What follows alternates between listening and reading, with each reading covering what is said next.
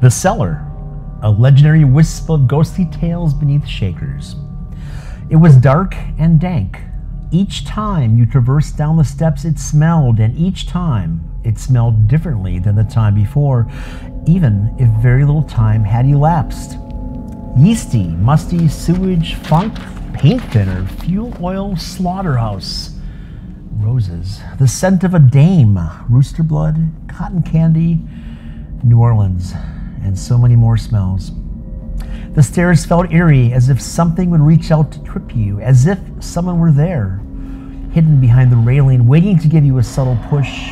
Even alone, you were never alone, and you knew it. The darkness was pervasive, even with pilot lights on. As you walked down, you'd swear you saw shadows moving beyond the staircase at the bottom of the stairs, and no one was there. You are now standing in the cellar beneath Shakers, long considered one of the most haunted bars in North America.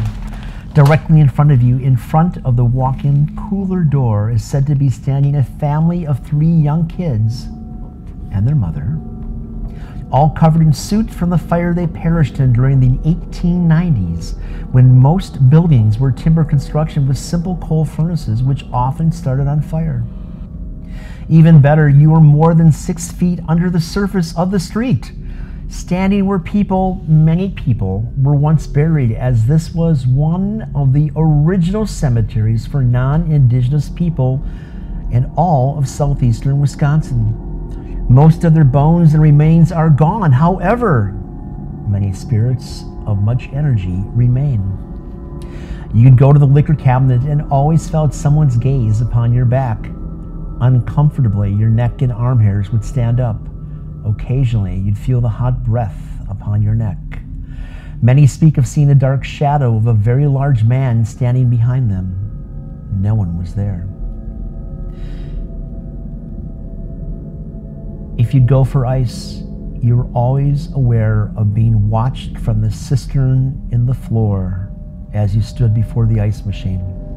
If you were male, you were frequently pushed while bending to scoop ice. Sometimes you'd come upstairs with your forehead bleeding from a cut. Sometimes it seems the cistern called to you or willed you to it. If you could stomach the courage, you'd go and see that the cistern water was cloudy or clear or frothy or like ice itself, always with its own unique and changing smells. Sometimes shallow, sometimes water lapping as if at a beach no reason, but each time it made you aware that something alive was there in that cistern, hiding in the scum on the bottom. Stock was not always where you left it. Even if you had made a trip down a few moments earlier and could not carry every bottle with you, and no one else had been in the building, the bottles would now have moved.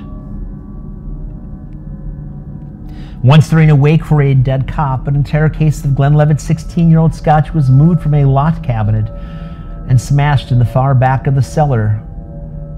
However, the individual bottles and tissue paper intact as the bottles were destroyed, and yet nothing was wet. When you'd be standing in front of the liquor cabinet, you'd hear women's voices down the corridor. No one else was in the basement, perhaps not even in the entire building. Often at night, the last stocking of the day after a busy night, and sometime Something would follow you up the stairs and would venture to the wine cooler in Hostad and leer at you. You'd see the face and the body in the front grand mirror as you restocked the front bar. Turn back and it was gone, only to reappear when you looked into the mirror again. If you were a young woman, you could sense it wanted you and meant you harm. If you were a man, you can sense it sneered at you with unveiled contempt. If you were to do a laundry run,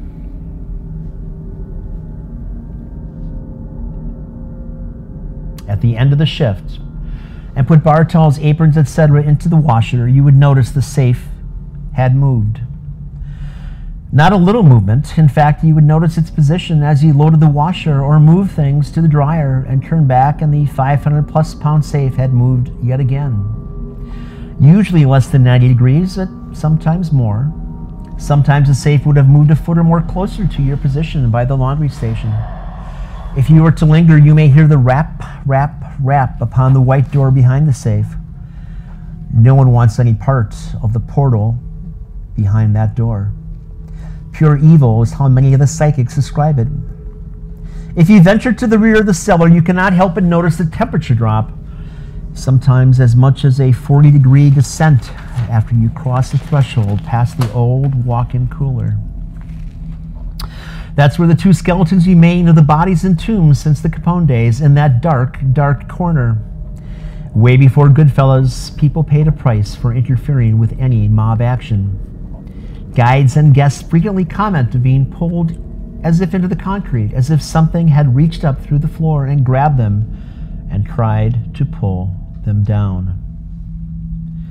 To the immediate left and behind the old walk in coolers where the spirit known as O'Connor likes to hang out.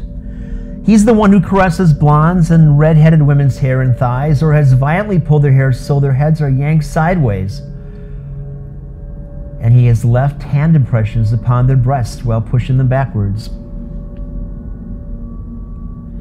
To the right is the stairway to nowhere.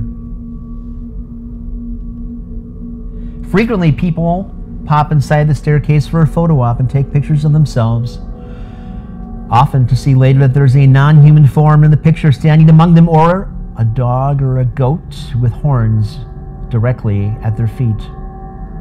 You run towards the stairs, but the air is heavy as if trying to hold you back. You feel as if you are running into invisible obstacles. Experience your own spiritual discovery at Milwaukee's Haunted Bar.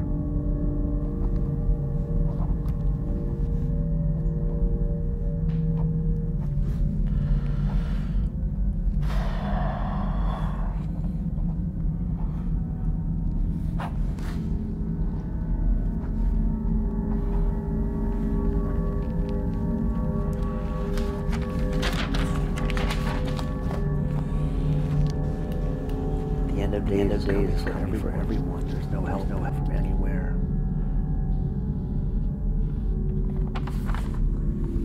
Death has found us.